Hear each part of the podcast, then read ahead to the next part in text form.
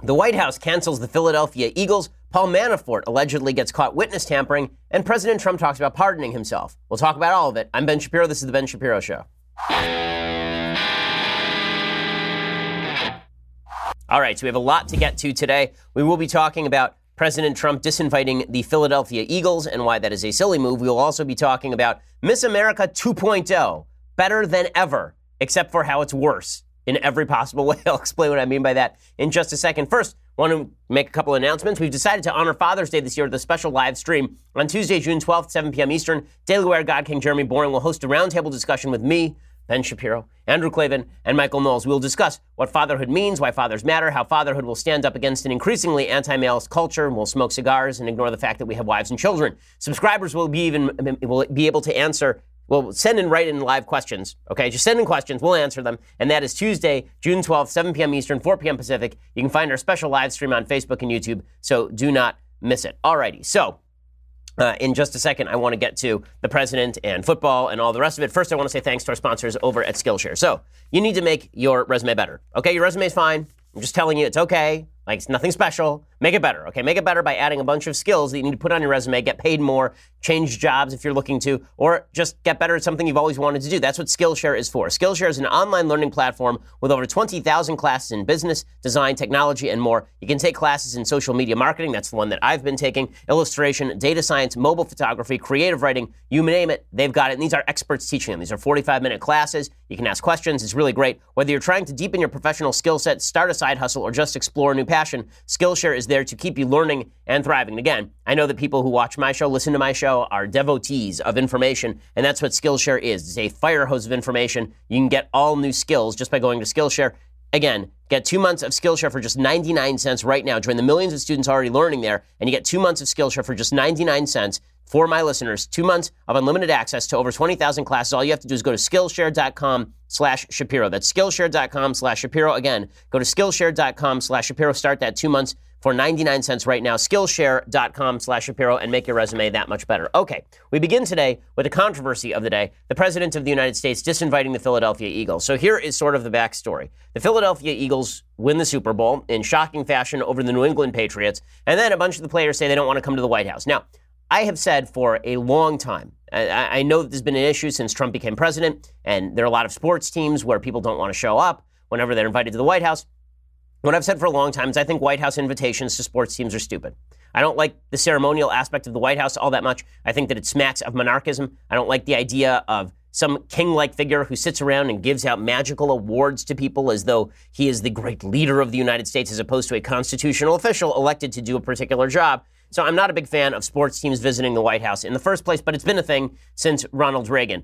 And Donald Trump invites the Philadelphia Eagles to show up. And a bunch of them decide, you know what? Not a big fan of President Trump. Don't want to show up. Now, this is not the first time this has happened. I remember Tim Thomas, who was on the NHL Stanley Cup winning Boston Bruins back during the Obama administration, decided that he didn't want to go to the White House, and the left made a huge deal out of it. How could he do such a thing? And I was on Tim Thomas's side. If I don't feel like showing up to the White House to receive an award from Jimmy Carter or something, I'm not going to show up to the White House to receive an award from Jimmy Carter or Barack Obama.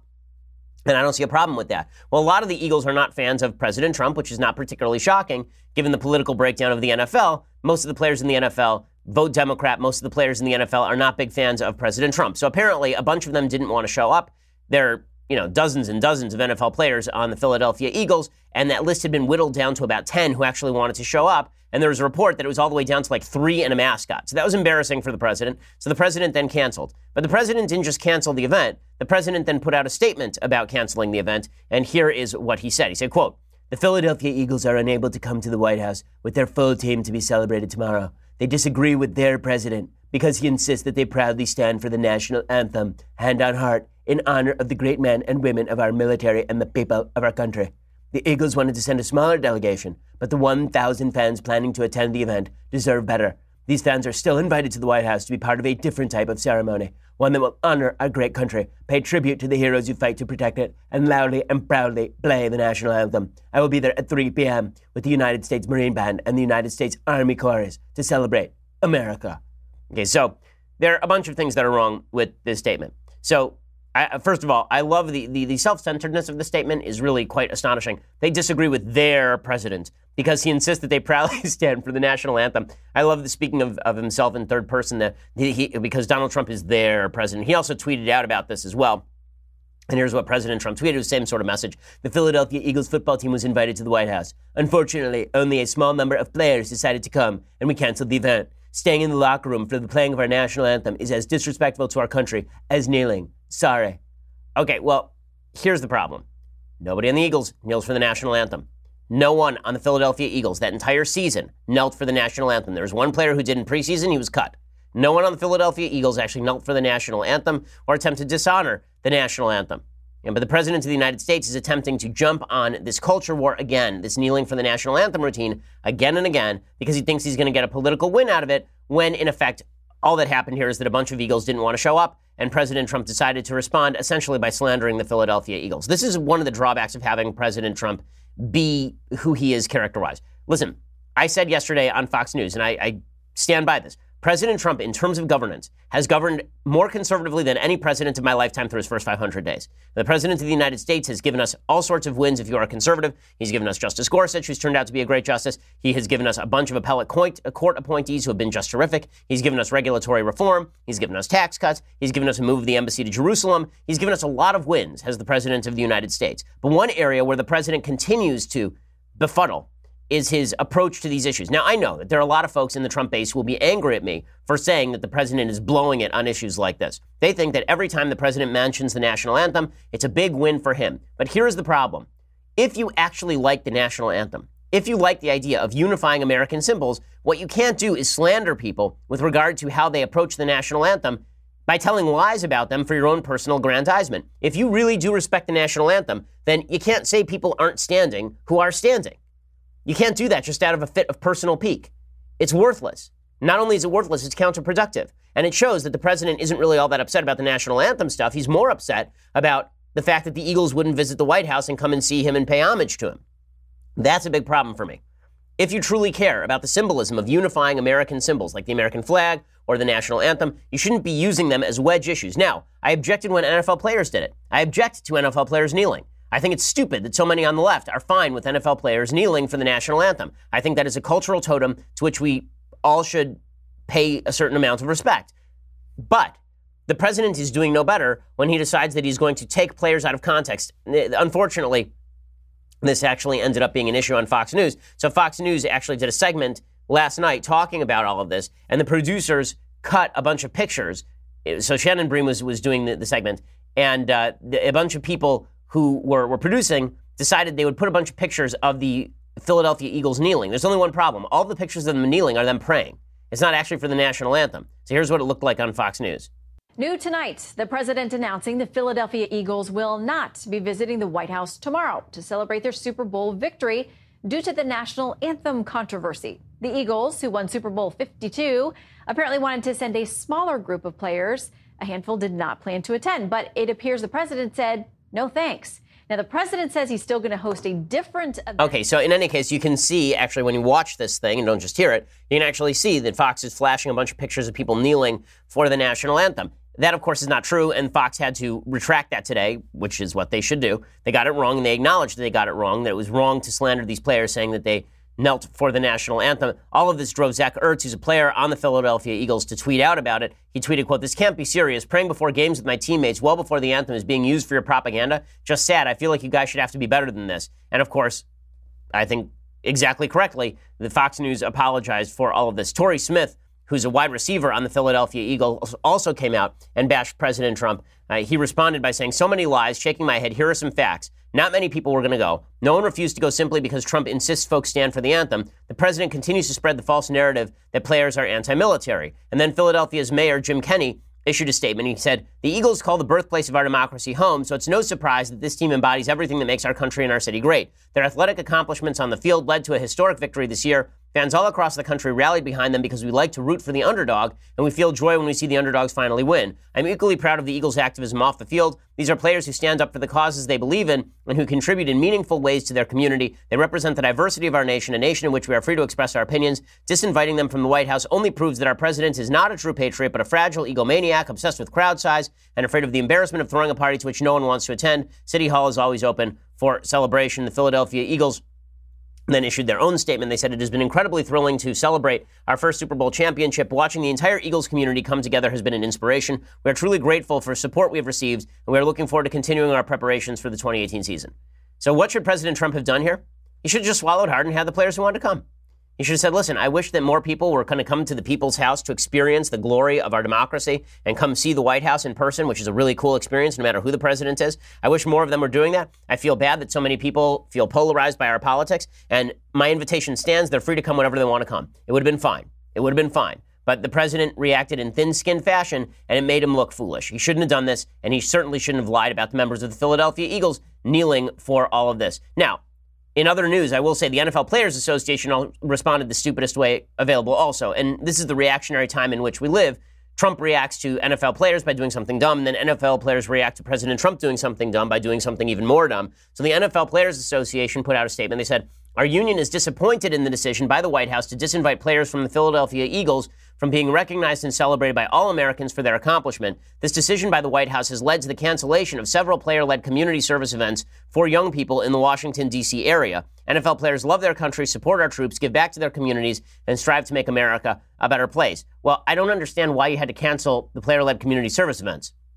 The Players Association's got some money in its coffers. If they really want to help out a bunch of community members in the Washington, D.C. area, those players can still go and do this. And in fact, if they wanted to show up the president, that's exactly what they would do. They would say, the president disinvited us from the White House. We weren't going to go to the White House anyway, but we still want to help out the community members in Washington, D.C. But because the world of politics revolves purely and simply around President Trump, that means that everything Trump does is the black hole around which the entire universe of politics revolves. And that's really stupid. It also means the president should be more careful about the stuff that he says, because this sort of stuff does have an impact on how Americans think about President Trump. I have a column up in National Review today all about why Democrats are losing, why Democrats are unable to get it together. And one of the reasons is because Democrats have been fighting culture wars that they are losing. Well, when the president decides to go too far in the culture wars, it doesn't help him. It only hurts him. It only hurts the causes that he is pushing. Again, if you believe in the national anthem, believe people should stand for it, you cannot lie about people who are standing for the national anthem, kneeling for the national anthem for your own personal political gain. Okay, I have a little more to say on this, but first, I want to say thanks to our sponsors over at My Patriot Supply. So, FEMA now estimates that most Americans have no plan for an emergency. And the truth is that if an emergency happens, I live in California, there's an earthquake, FEMA may not be able to get to you for at least 48, 72 hours. Well, that is why the best time to prepare is now. Hurricane season is already active. Earthquakes are rumbling out here. Don't wait. Most emergencies or a power grid attack will give you zero warning, so act by securing dependable food storage right now. My Patriot Supply has the perfect food kit to get you started. They've helped millions of people for a decade now. This week, you can get their 4-week emergency food supply for just $99. That is a low price for security. Again, you spend $99, you stick it in the closet, you don't have to worry about it. It lasts for 25 years in storage, and that means you're no longer going to have to worry if there's a natural disaster, there's a riot outside, you just got to hunker down for a little while. Then you just have the food in the closet and you're the person who is smart enough to think of it years ago. And the stuff does taste good. I mean, I've noticed that people around the office are legitimately, we have to actually get another emergency food supply because we don't starve the people here, but apparently they've been going through the pantry and taking out the cans of emergency food supply and eating them now. There's no emergency. Don't do that, guys. Okay, but you can get the 4-week emergency food supply right now for $99.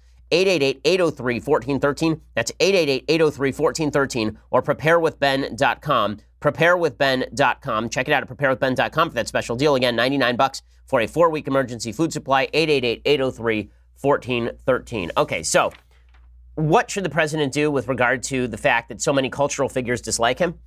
The president should simply point out that cultural figures dislike him. Here is the nice thing about where the president sits in the pop culture sphere. I've made this point over the past couple of weeks with regard to Samantha Bee and the rest of the culture and the fact that the media are insane over President Trump to the point where they're speculating about missing Melania Trump. Right? Honestly, Melania Trump had a kidney surgery like 3 weeks ago, and the entire media since then has been speculating about where Melania Trump went. There's a theory she'd been abducted by aliens. There's a theory that President Trump was secretly beating her in the basement of the White House or some such nonsense. Okay, everyone on the left has lost their mind to the extent that Trump could simply sit back and point at them and laugh. So if the Philadelphia Eagles decide not to come, again, the president could have said, listen, that makes me sad. I wish they would come, but they're not coming. And it would have been a good unifying moment for the country, but I guess that's on them. And the president could have done that. Instead, he decided to play right in their hands because President Trump is a counterpuncher. It's a pathological thing with the president. This is just his personality, and he cannot avoid the feeling that he needs to hit somebody back if he feels hit. The president is thin-skinned, and he likes to hit back. That hitting back is a good thing when it comes to some issues, but when it comes to issues like this, where we really should be getting together and having a communal feeling together around things like football, it is not a particularly useful thing. Again, I went to the Super Bowl last year, and when I went to the Super Bowl, I have to say the feeling of community in the building was astonishing. It was astonishing. I can honestly say the only time I felt something like it is when you go to a synagogue or a church event. The feeling that everybody is there for one common purpose, to watch football, to enjoy each other's company, to be in out of the cold, honestly, was in Minnesota, waving the American flag, enjoying the patriotic aspects of the national anthem and the Blue Angels flyover and all the rest of it. And all of that stuff should be unifying. The president should have gone forward with the event. He should have said to the NFL players, I'm sorry that you guys didn't come. You really would have enjoyed it. I think it would have been good for the country for you to show up. And we could have talked about some issues that you guys are having.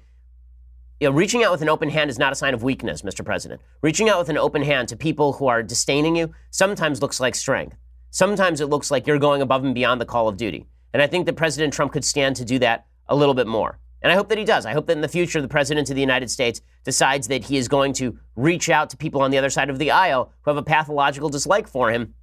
And in doing so, maybe open some hearts and open some minds rather than lying about the members of the Philadelphia Eagles, which I just think is a huge mistake. Okay, so meanwhile, speaking of other stupid news, the Miss America competition has now decided that they are no longer going to be having a swimsuit competition. So Gretchen Carlson, who's on the board over there, she's a former Miss America herself, I believe, and she, of course, was the subject of a Me Too scandal because Roger Ailes had allegedly sexually harassed her. Well, Gretchen Carlson comes forward and she says, we are now going to do a Miss America 2.0 makeover. Oh, yeah. So we are no longer a pageant, we are a competition. We will no longer judge our candidates on their outward physical appearance. That's huge. That's huge. And that means that we will no longer have a swimsuit competition, and so we're no longer judging women when they come out in their chosen attire, their evening wear, whatever they choose to do. It's going to be what comes out of their mouth that we're interested in when they talk about their social impact initiatives. Women. Oh, that's really what it's going to be about. So Miss America 2.0 is actually going to be like the Kennedy Center honors. And Madeleine Albright will be your Miss America 2018 because we're no longer taking physical appearance into account. Hillary Clinton finally has a shot at being beloved by America. She can be Miss America 2018 if she so chooses. She can walk out wearing a giant trench coat and she can be awarded this because physical appearance no longer counts. Okay, so here's why this is so dumb. Am I upset about this, by the way? No, I'm not upset about this. In fact, I think the Miss America competition was always stupid, right? I'm the guy who, when I was a teenager, used to unsubscribe from the swimsuit edition of Sports Illustrated because I thought it was basically softcore pornography, right? I mean, the fact is that when you are looking at the Victoria's Secret catalog, when they have these Victoria's Secret models on the runway, people are not watching the Victoria's Secret fashion show for the fashion. Okay, if those were 400-pound women walking down the runway with Victoria's Secret fashion on, the ratings would be nil. It's an excuse for dudes to watch scantily clad, beautiful women walk around. And then they can always say to their wives, well, I was just watching because I really love the fashion aspect. By the way, women, if you are taken in by this, your boy's lying to you, okay? He's not watching the Victoria's Secret fashion show because he is mostly interested in the new styles of bra and panties that are coming out. He's thinking about what happens when those bra and panties are not part of the show at all, okay? That's just the way that men work. Note to women all over the world. The same thing was true of the Miss America pageant. So, as a religious person and an advocate of modesty for both men and women, I'm perfectly happy with there being no swimsuit competition in the Miss America pageant. I also will acknowledge that the Miss America competition was always about the swimsuit competition, okay? There's a reason that Miss America features a bunch of beautiful women and not a bunch of plus-size models or plus-size non-models who have done wonderful charity work. Mother Teresa was never going to be in the Miss America 2.0 pageant. Okay, it's not because she wasn't a charitable human being. It's because the Miss America pageant was not about that. And here's the part that I find puzzling. So I understand my own perspective on this. I'm a religious person. I think it's stupid to judge women by their bodies. That doesn't mean that when you're entering a relationship, sexual attraction isn't important. It's deeply important. It's not to say that I don't think that people of all sexes should stay in shape. I think that they should to the best of their ability. It is to say, however, that I've always been an advocate for modesty because I think that if women want to be treated as more than pieces of meat by men, then it behooves them to understand how men think, and men tend to see scantily clad women in sexual ways. That's just the way that men think. That is nature. That is the way it works. So that means that if you put on a little bit more clothing, men are more likely to see you as a proper businesswoman, as opposed to if you walk into the office wearing a bra and panties, Just telling you, okay, men are not thinking about your capacity for social media marketing at that point. But here's where I find the arguments of the left kind of weird. So I've heard from the left that a woman wearing a bathing suit is actually empowering, that scantily clad women are empowering, that in fact Stormy Daniels is an example of female empowerment because she chooses to be a porn star and have sex with randos on camera. I've heard that this is the essence of female empowerment, and that if you say that acting immodestly is not female empowerment, it actually is degradation, and it is catering to the worst instincts of men and the most lewd instincts of men. If you say that, then you are anti-feminist, you're anti-female. But now I'm hearing that it's anti-feminist to allow the swimsuit competition to go forward. But I was under the impression that all these women consented to be part of the swimsuit competition, that this was something they wanted to do, that there wasn't the leadership of the Miss America pageant wasn't down in the dressing room whipping the girls to get in their bathing suits, that the girls all chose to be part of this. You can't have it both ways, ladies. Okay, if you're going to suggest that it is female empowerment to get unclad whenever you please, then you can't then claim that you have done something feminist by telling women that they should no longer wear bathing suits and there shouldn't be a competition for bathing suits or anything like that. I like that. Maybe what they should have done is they should have said, listen, this is a consensual competition. We can go forward however we want. Just in the future, we're going to do evening gowns instead of bathing suits. By the way, it's a lie. The idea that they're going to award this to Madeleine Albright or Janet Napolitano or anybody else who is not of the most beautiful ilk is just silly. Okay, it's ridiculous. Rosie O'Donnell ain't winning the Miss America 2.0. It's not happening. It's going to be a beautiful woman from California who would look good in a bathing suit or an evening gown or in anything else. And anything else they say to you about this is a lie, but it's all just silliness. It's all just silliness and demonstrates the internal contradictions inside the radical feminist movement. Okay, meanwhile, in other news, the situation with Robert Mueller is heating up. And that situation is not particularly good for Paul Manafort. So I'm going to get to that in just a second. First, I want to say thanks to our sponsors over at Texture. So are you paying attention to the news? Do you pay attention to the news? Do you love information? I do. And that's why some of the best journalism that's been happening over the last couple of years has been happening in magazines. The New Yorker has done wonderful work in exposing the Me Too scandal. Ronan Farrow doing amazing work over there. There are a lot of good articles over at The Atlantic, even though I'm not a big fan of how Jeffrey Goldberg has run the place. There are a lot of worthwhile, interesting articles over at The Atlantic. People, Cosmo, Entertainment Weekly, there's a lot of interesting, just fascinating stuff happening in the magazine space right now, which is why you need Texture. Texture is the magazine app. It's got all of these magazines, more than 200 top magazines all in one place. It's the must-have app for people looking to read up on what's going on. They've got quality journalism and, of course, the best photos and interviews and perspectives, and you can stay connected today. Instead of you having to spend $4.99 a month for each one of these magazines and spend hundreds of dollars to subscribe to 200 of them, you get full subscriptions to all of them with just one low price. Start your 7-day free trial right now at texture.com/Ben. That's texture.com/Ben. And you get the back issues as well. Texture.com/Ben. You can try Texture for free today for 7 days. See how much you like it. You will really enjoy it. My wife loves it as well. Don't wait to start reading the latest issues. It's texture.com/Ben. Texture.com/Ben to start that free trial. Okay, so the latest news in the Muellergate situation is that Robert Mueller, the special investigator, is now accusing Paul Manafort, Trump's former campaign manager, of attempted witness tampering. So here is the story from ABC News. Special counsel Robert Mueller is seeking to revoke the bail of President Donald Trump's former campaign chairman, Paul Manafort, for allegedly tampering with witnesses in the year-long probe into Russian meddling in the 2016 election, according to a court filing on Monday night. Attorneys with the special counsel have accused Manafort of, quote, attempting to tamper with potential witnesses while awaiting his trial, which thereby, quote, has violated the conditions of his release. So in other words, Paul Manafort has on an ankle bracelet and he's under constant surveillance and he's trying to tamper with witnesses anyway. Got to admire the dude's commitment to criminality. My goodness. In February, within days of Mueller's filing a 32-count superseding indictment against Manafort, the former Trump campaign chairman allegedly contacted two individuals who worked with him on a lobbying scheme to aid his Kremlin-backed Ukrainian clients. The two individuals were a member of the Habsburg Group, described by Mueller in February's superseding indictment of Manafort as a group of former senior European politicians to take positions favorable to Ukraine, including by lobbying in the United States. So he was reaching out to some of his European friends.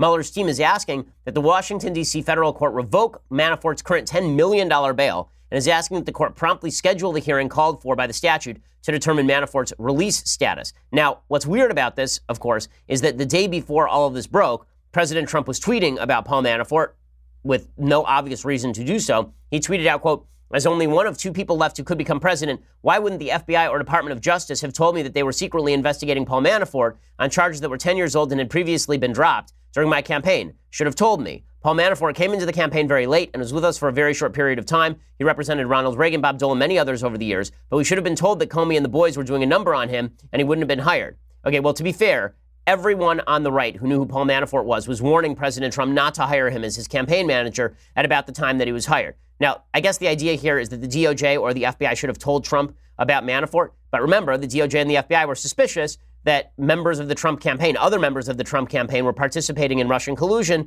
and it doesn't seem completely out of bounds to me for the FBI or the DOJ to simply say, well, why would we tell President Trump about all of this? We suspect that President Trump might be more of a window than a wall when it comes to stopping information that could help us capture these guys. Which brings us to some big questions that I still have about the Spygate scandal. So yesterday, a guy whose show I really enjoyed, Dan Bongino, he responded to a show that I did on Thursday all about Spygate 2018. These, of course, are the allegations that the Trump campaign was spied on by the FBI at the behest of the Obama DOJ and the Hillary campaign in order to take down Trump's campaign somehow during the election. And I expressed three questions during the show on Thursday. Question number one was, why didn't Hillary or the FBI or the DOJ release the most damaging information about the Trump campaign if this was, in fact, a setup and a hit? The most damaging information that happened during the Trump campaign was the Donald Trump Jr. meeting at Trump Tower with Natalia Veselnitskaya, and the emails that were sent by Donald Trump Jr. to a Russian-connected agent that the Trump family had worked with before, in which Trump Jr. expressed his willingness to hear information from the Russian government about Hillary Clinton. Why didn't we hear about that until after the election? If this was a setup, why didn't we hear about that? Why didn't we hear about George Papadopoulos, who's apparently going around bragging to the Australian ambassador that he had met up with a Russian source who's going to provide him information on Hillary Clinton's emails? We didn't hear any of that stuff until after the election. The only thing that we heard is that there was an investigation going on. We heard that in the late stages of the campaign, but the actual headline from the New York Times was investigation took place and nothing was found, basically. This is late October. I think it was October 30th was the New York Times story. So that was question number one. Why didn't Hillary and the FBI release the most damaging information during the campaign? So we already knew about Paul Manafort for years. The idea that there were leaks about Paul Manafort, I find utterly unconvincing. Paul Manafort, again, for years had been suspected of being a Kremlin agent. That had been going back long before the 2016 election. So that was question number one. Question number two is, why didn't the FBI target other members of Team Trump? So if Spygate is a thing, if the FBI was in fact targeting the entire Trump team, if they suspected the entire Trump team of collusion to the extent that they were wiretapping Trump, as Trump claimed in Trump Tower in that tweet from January 2017, if that was the case, then why were the only people who were targeted inside the Trump campaign people who actually had pretty solid ties with the Kremlin? Okay, those people would be the people that I mentioned before, Robert Gates and Paul Manafort and Carter Page and George Papadopoulos, several of whom have already pled guilty to lying to the FBI or to other charges related to this particular investigation. So Dan Bongino responded that when I asked this question, I was ignoring that Trump Jr. and Trump had actually been targeted. The Trump Jr. targeting, he suggests, was the Natalia Veselnitskaya meeting was being run by Fusion GPS, which had been hired by Hillary to gather dirt on the Trump campaign, and therefore this was some sort of setup by Hillary Clinton. I think Dan admits, rightly, that there is not evidence to suggest that Hillary Clinton was behind the setup of the Trump Tower meeting. Again, there is no evidence to suggest that. There's certainly no evidence to suggest the FBI was behind the setup of the Trump Tower meeting. Now, is it suspicious that Fusion GPS was involved with the Trump Tower meeting? Yes, it is suspicious. Is that enough for me to go all the way and say that Trump Jr. was being targeted? Not really. Not really. It's hard for me to go all the way without that evidence. I'm happy to hear more evidence, but I'm not willing to go all the way with all of that. There's no evidence the FBI, particularly, or the DOJ, used this meeting to target Trump Jr. Now, Bongino's claim that all of this was designed in order so that they could use the two-hop rule so that they could get information on Donald Trump. I haven't seen the information they got on Trump, if that's the case at this point, so maybe when the evidence comes out, that's what they were doing, then we can talk about it. Bongino also claims that Donald Trump was targeted by the Steele dossier. So the Steele dossier obviously is originally funded by the Washington Free Beacon. It was not the Steele. That's a misstatement. The Steele dossier was not funded by the Washington Free Beacon. An Oppo research file was funded by the Washington Free Beacon. Later on, the Hillary campaign picked up the Oppo research file from Fusion GPS and then went out and hired Christopher Steele. Fusion GPS did, using the Hillary Clinton camp as sort of the funders, and Steele put together this dossier. Now, it is false to say that we know that everything in the dossier is false. Okay, we do not know everything in the dossier is false. We know a lot of things in the dossier are BS. I've said for a long time, I think a lot of the stuff there is BS. We don't know that everything in the dossier is false. Steele has been a source that was used by the FBI multiple times to suggest that the FBI was targeting President Trump because they used Christopher Steele as a source you then have to rule out every investigation Christopher Steele ever did. Also, that would bring us to our third question, right? And our third question here, well, I want to get to that in just 1 second. First, I want to say thank you to our sponsors over at Man Crate. So, Father's Day is coming up, guys. Like you, it is up to you. Men, women, you all have dads. And it's time for you to get something nice for your dad because your dad's done so much stuff for you. I mean, your dad used to drive you to school and listen to you whine about your friends and all that stuff. Well, get him something nice on this Father's Day. And the best thing you can get him is a Man Crate. They have all these wonderful kits. They have the Whiskey Appreciation Crate for when your father doesn't feel like listening to you anymore. They have the Knife Making Kit for the hands-on dads. And all of their kits come in awesome packaging. So I have a bunch of poker chips that came in an ammo box, which is pretty awesome. And as I've said before, once I get friends, I will definitely use it. Also, most of these come in actual crates. So they come in like a wooden crate with a crowbar, and you'd have pries it open, demonstrating what a man he is with his Man Crate. It's just, it's an awesome gift. You're really going to enjoy it. Plus, every Man Crate comes with a 100% satisfaction guarantee. It's a gift experience. Get your special Father's Day discount today at mancrates.com/Ben. That's mancrates.com/Ben. It's a limited time offer. Go to, for Father's Day, go today, right now.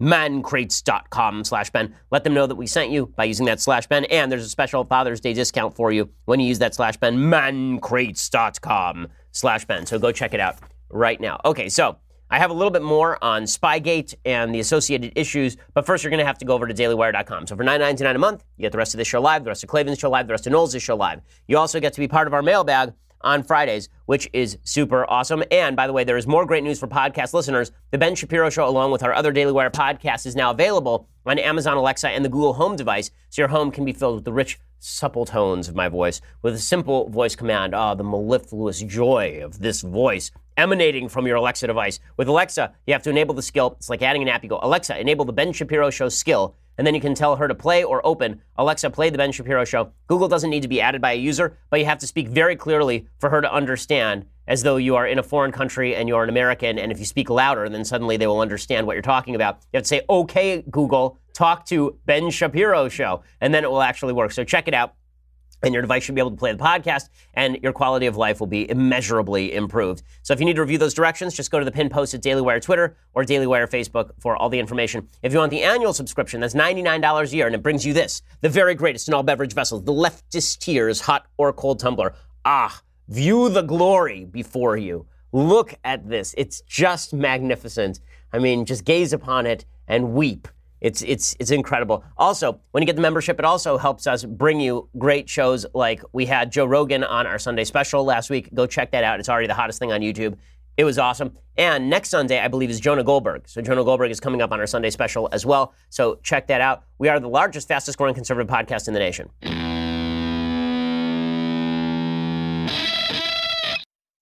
So as I say, I had three questions about Spygate. Question number one was, why didn't the worst stuff come out during the campaign? Question number two is, why didn't the FBI target other members of Team Trump? Dan Bongino had been upset with my analysis of this issue, or at least he had challenged my analysis of this issue. And I enjoyed Dan's show, so I felt like it was worthwhile responding to some of his responses. So one of the things that he claims, and what Spygate is all about, is that there was a spy targeting Team Trump. The guy's name is Stephen Halper. Stephen Halper has worked with a bunch of Republican administrations in the past. He was apparently asked by the FBI to meet with Carter Page and George Papadopoulos after Papadopoulos bragged to the Australian High Commissioner to Great Britain, Alexander Downer, about Hillary's emails, and after Carter Page organized a visit to Moscow that was greenlit by the Trump campaign. The fact that he was asked to do so before there was a formal opening of an investigation into Trump-Russia collusion doesn't mean an awful lot. And to claim that he's a spy, okay, you want to call it a spy, you want to call it an informant, I don't really care about the language. It's what he did that counts. What he did is he approached Carter Page and he offered him like a couple of $1,000 to write an essay. And that was pretty much the extent of it from what I can tell. That doesn't sound to me like mole inside the Trump campaign in the way that is being made out. Okay, finally, third question. Why doesn't Trump just declassify all this material? And this is the big one. Why doesn't President Trump, if the Carter Page FISA warrant was badly gotten, as Devin Nunes has claimed, why doesn't Trump just declassify it? If, in fact, the FBI was spying on Trump in nefarious fashion, there'd be documentation to show that. Why doesn't Trump just reveal all that stuff? So Dan has a theory, and Dan's theory is that Trump doesn't do this because this would somehow interfere with or prejudice ongoing leak investigations. But these two issues are unrelated. As a lawyer, illegal leaks are still illegal, even if the president makes the underlying material unclassified post hoc. So if I leak classified material, and it's classified today, and 5 years from now, The president declassifies that material. I was still breaking the law when I leaked the classified material, so declassifying it doesn't change anything. Trump could easily declassify the Carter Page FISA warrant, for example, without disrupting any ongoing investigation. He hasn't, and he should.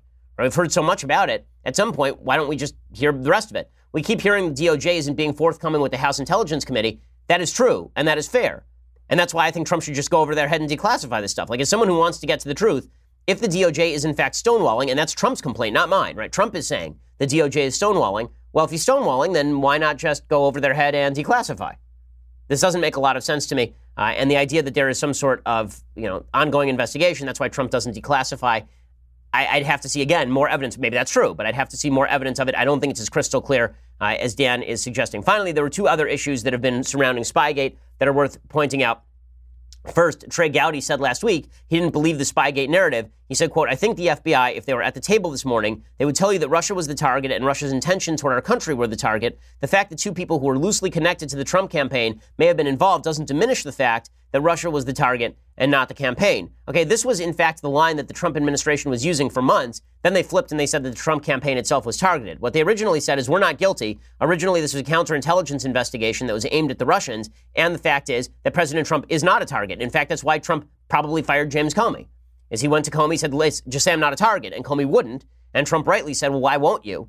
And Comey said, well, because I think it would be a bad idea. And Trump fired him out of frustration. And now they're saying that Trump was targeted by the FBI and that he really was the target of the investigation.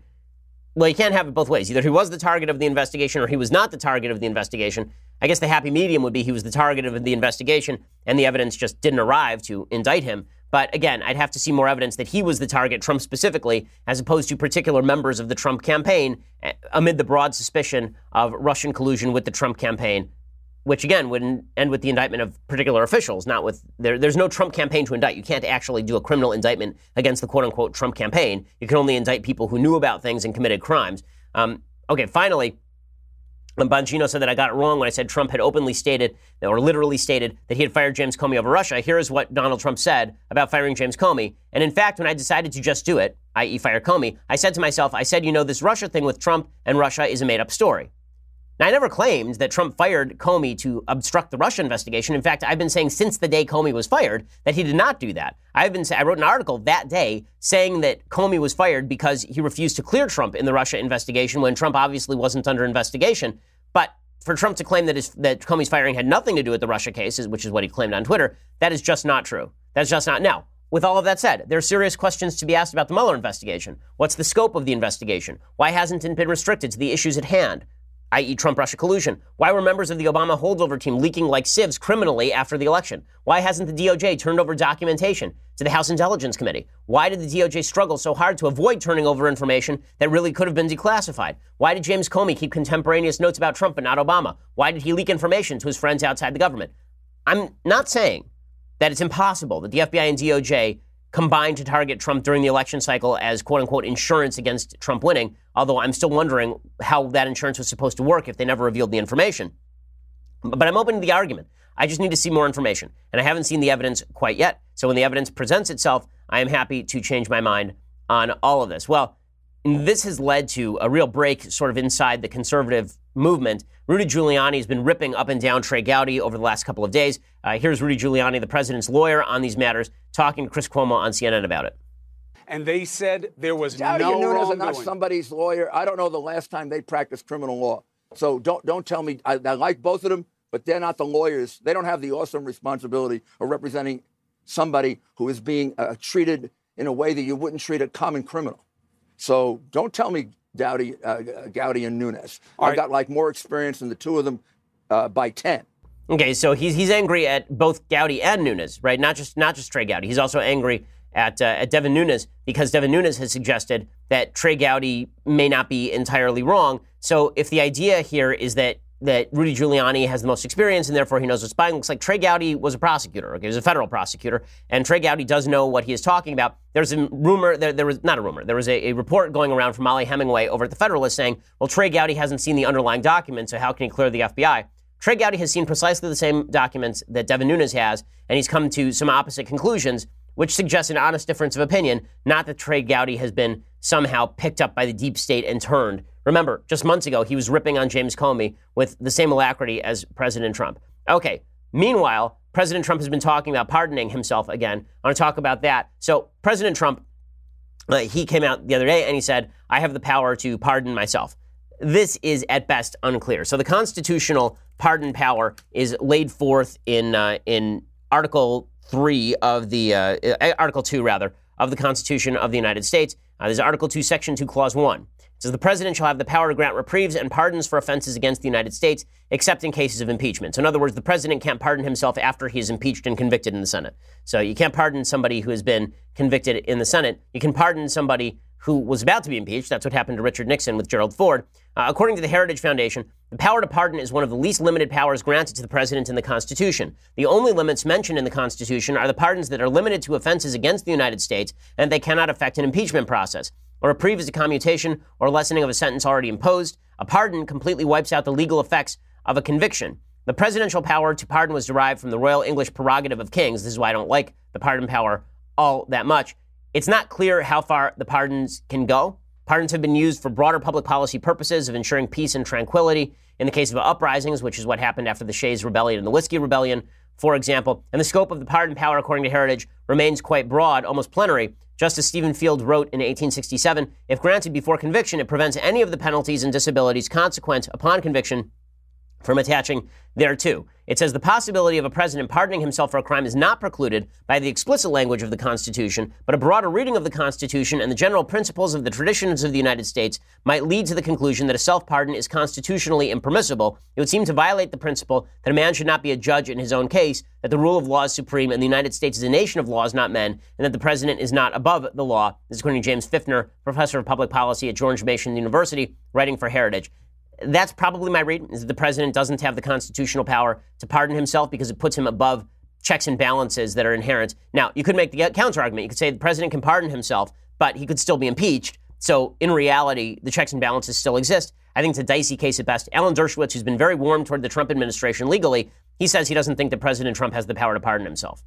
Look, I disagree with a great deal of what has gone on today from the White House. I don't think that a president necessarily has the power to pardon himself. I wrote a column today in The Hill. I wrote one a year ago in which I said nobody knows the answer to that question. It's clearly on a blank slate. Nobody should be saying either that a president clearly has the power to pardon himself or a president doesn't have the power. We just don't know the answer to that question. We will probably never find it out.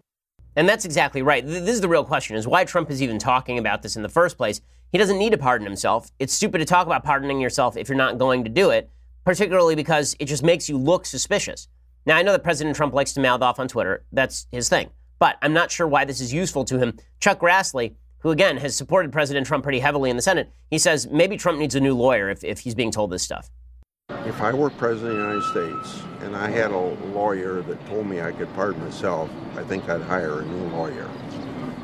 And this is part of the problem for President Trump, is that he's so inconsistent in his public face on this stuff. If he just presents it a public face, which is, I'm innocent, do your worst, there's really not a problem here, see what you're going to see. And then he said, but I got to say, the scope of this investigation is beyond any sort of limitation at this point, and we need investigations into leaking. I'd be with him 100% of the way here, but it's all the confused language coming out from the White House that is really not useful. So, for example, the White House has given a bunch of different stories, all of them conflicting, about who drafted the statement in the aftermath of the Trump Jr.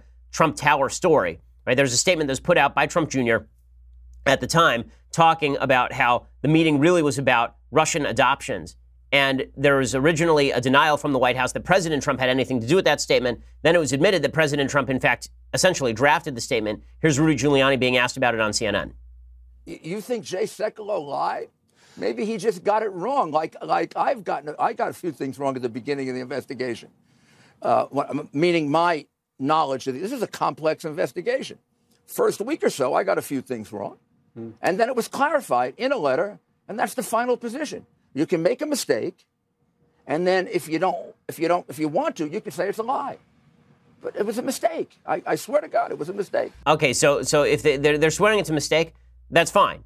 But then it's very difficult to tell when a mistake is being made, when a fib is being made, because if the mistakes all lean in one direction, you start to think somebody is fibbing to you. Again, I don't think any of this stacks up to a hill of beans in the end. I don't think any of this ends up being anything. I don't think Trump is indicted. I don't think anybody who's key around him is indicted other than the people we've already heard. I haven't seen the evidence of any of that stuff. The point I'm making here is that the president ought to be focusing on bigger things, and the distractions of the Mueller investigation are not particularly helpful to his administration. He should be avoiding them himself and blowing them up bigger than they are. Okay, time for some things I like and then some things I hate. So, thing I like. So Bill Bryson is a very popular writer. I picked up one of his books. I've never read any of his stuff. He wrote a series of columns called I'm a Stranger Here Myself, all about how he had been in Britain for 20 years and then he came back and lived in New Hampshire. And it's a very charming, funny book, all about sort of experiencing life in America anew. Bryson leans to the left on a bunch of issues, but that really shouldn't inhibit your enjoyment of the book at all. America's an amazing place. It's an amazing place. And a lot of people who are in America and don't appreciate how great America is have spent very little time in other countries. They're talking about countries in which they've spent not a lot of time. There's a reason everybody is clamoring to get into the United States. Is because America is the dream. Right? New Hampshire, where Bill Bryson lives, that is the dream. And he basically acknowledges as much, even though he tends toward the left side of the aisle on a lot of key issues. So check that out. I'm a Stranger Here by Bill Bryson. Really worth the read and a lot of fun to read. Okay, time for some quick things that I hate. As we discussed yesterday, Bill Clinton has been making the rounds, and the fact that Bill Clinton is still considered a respected voice in left-wing circles is just insane. So you remember during the last campaign, Kirsten Gillibrand, who's the senator from New York, originally she said that she thinks that President Clinton should have resigned after the Lewinsky scandal and after he was caught in a perjury trap. Well, Clinton has now responded to Kirsten Gillibrand, and he says, well, you know, not really. I shouldn't resign. She's living in a different context.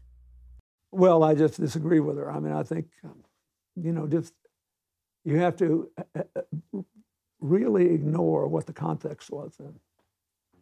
But, you know, she's living in a different context, and she did it for different reasons. So but I just disagree with her. He's so gross. What is the different context? It's exactly the same context. Okay, it is bad to sexually harass the help. It's bad to use your leverage as president of the United States to shtup 19-year-old girls working for you. It's a bad idea. Okay, it makes you a bad person. When you're married, particularly, it makes you a bad person. So, no. You know, Bill Clinton still doing this routine. The hilarious part about this is the media's sudden awareness, their sudden awakening to the fact that Bill Clinton is despicable. Here's Mika Brzezinski on MSNBC, right, talking about Bill Clinton. It has been for decades an unbelievable double standard that the Clintons have used and abused, where nobody is allowed to go there on this issue. And in the age of Me Too, women are supposed to go there. And men, by the way. We're supposed to be able to say what the difference is between right and wrong. And when you have done something wrong, you are supposed to own it and not talk about facts, distorted facts, and obstructed facts. My God, he sounded like Trump. I love that this just hit them. I love that this just hit them. Like, it just hit Mika and Joe, who pumped Trump during the primaries. It just hit them that Trump is kind of like Clinton. Right. Yeah, we knew that, guys. We're pretty much aware of that, like the whole campaign. We're pretty much aware that Trump and Clinton used to be buddy-buddy. And we've been on top of this thing for, I don't know, 20 years. And now you're claiming that, oh, my God, I'm just so shocked by Bill Clinton. My goodness. My goodness. It's like Claude Rains in Casablanca. I'm shocked to find there's gambling going on here. Hero winning, sir. Thank you very much. Right? I mean, it's that feel. It's just absurd. But, you know, this is why the left can't get a grip on anything. Suddenly, their eyes have been awakened. They've been opened by Trump until, of course, the next Democrat is up for election. And it turns out that Democrat was shtupping interns and lying about it. Then we'll just go right back to, why are Republicans so snooty? Why can't Republicans just accept that we have new social standards in the United States? That's the way the left operates, unfortunately, and Democrats have operated. I hate this kind of partisanship. Okay, time for a quick Federalist paper. We didn't do one yesterday. So Federalist 31, Alexander Hamilton writing, he's still defending general taxation by the federal government and talking about the argument that we should not be just trying to go to the states and asking them for money, that instead the states should actually, we can go over the head of the state governments, and we can tax citizens directly. So he says, as theory and practice conspire to prove that the power of procuring revenue is unavailable when exercised over the states in their collective capacities, the federal government must of necessity be invested with an unqualified power of taxation in the ordinary modes. What he's saying here is that under the Articles of Confederation, the federal government gained money simply by going to the states and asking for levies. And the states basically said, go screw yourself. And then they didn't have any money. So he said, well, if the states are going to be a burden here, then we just have to go around the states. Otherwise, we can't have a functional federal government. And then he says, in the end, this is an important line. He says, we have to rely on the people in the end to maintain the balance between the states and the federal government. He says, the moment we launch into conjectures about the usurpations of the federal government, we get into an unfathomable abyss and fairly put ourselves out of the reach of all reasoning. So what he's saying here is everybody is complaining that the federal government might usurp all tax money and leave the states bereft. But if we imagine worst case scenario, we're never going to be able to do anything here. He says, imagination may range at pleasure till it gets bewildered amidst the labyrinths of an enchanted castle and knows not on which side to turn to extricate itself from the perplexities into which it has so rashly adventured. Whatever may be the limits or modifications of the powers of the Union, it is easy to imagine an endless train of possible dangers. And by indulging in excess of jealousy and timidity, we may bring ourselves to a state of absolute skepticism and irresolution. He says, listen, we have to make a call here, and we're going to have to determine exactly how the checks and balances work. Now, the truth is that the federal taxation power was just fine up until the 16th Amendment to the Constitution, which allowed the income tax. Okay, up until then, the federal government was not an overweening institution that was dedicated to sucking as much money as possible out of your pockets. It was really at the beginning of the 20th century that all of that changed. So Hamilton's critique of the Anti-Federalists was right. The Anti-Federalist critique of Hamilton ended up being right in the long run, because the reality is the federal government did usurp an enormous amount of revenue, and they continue to do so on a daily basis all across the country. Okay, so we'll be back here tomorrow with all of the latest. I'm Ben Shapiro. This is The Ben Shapiro Show. The Ben Shapiro Show is produced by Senya Villarreal, executive producer Jeremy Boring, senior producer Jonathan Hay. Our supervising producer is Mathis Glover, and our technical producer is Austin Stevens. Edited by Alex Zingaro. Audio is mixed by Mike Caramina. Hair and makeup is by Jesua Alvera. The Ben Shapiro Show is a Daily Wire Ford Publishing production. Copyright Ford Publishing 2018. We'll get to more on this in just 1 second. First, Pure Talk believes in American values, and that free should mean, you know, like free. So when you switch to Pure Talk today, you'll get a free Samsung 5G smartphone. There's no four-line requirement, no activation fee, just a free Samsung that's built to last with a rugged screen, quick charging battery, and top-tier data security. Qualifying plans start at just $35 a month for unlimited talk, text, 15 gigs of data, and a mobile hotspot. Pure Talk gives you phenomenal coverage on America's most dependable 5G network. It's the same coverage you know and love, but for half the price of the other guys. The average family saves almost $1,000 a year. So I challenge you to choose a company that actually doesn't hate your guts and shares your values. Let Pure Talk's expert U.S. customer service team help you make the switch today. Go to puretalk.com/Shapiro to claim your eligibility for your free brand new Samsung 5G smartphone and start saving on wireless today. Again, go to puretalk.com/Shapiro to switch to my cell phone company. I've been using them for years. They're fantastic. You'll love them as well. Go to puretalk.com/Shapiro and claim your eligibility on that free brand new Samsung 5G smartphone. Start saving.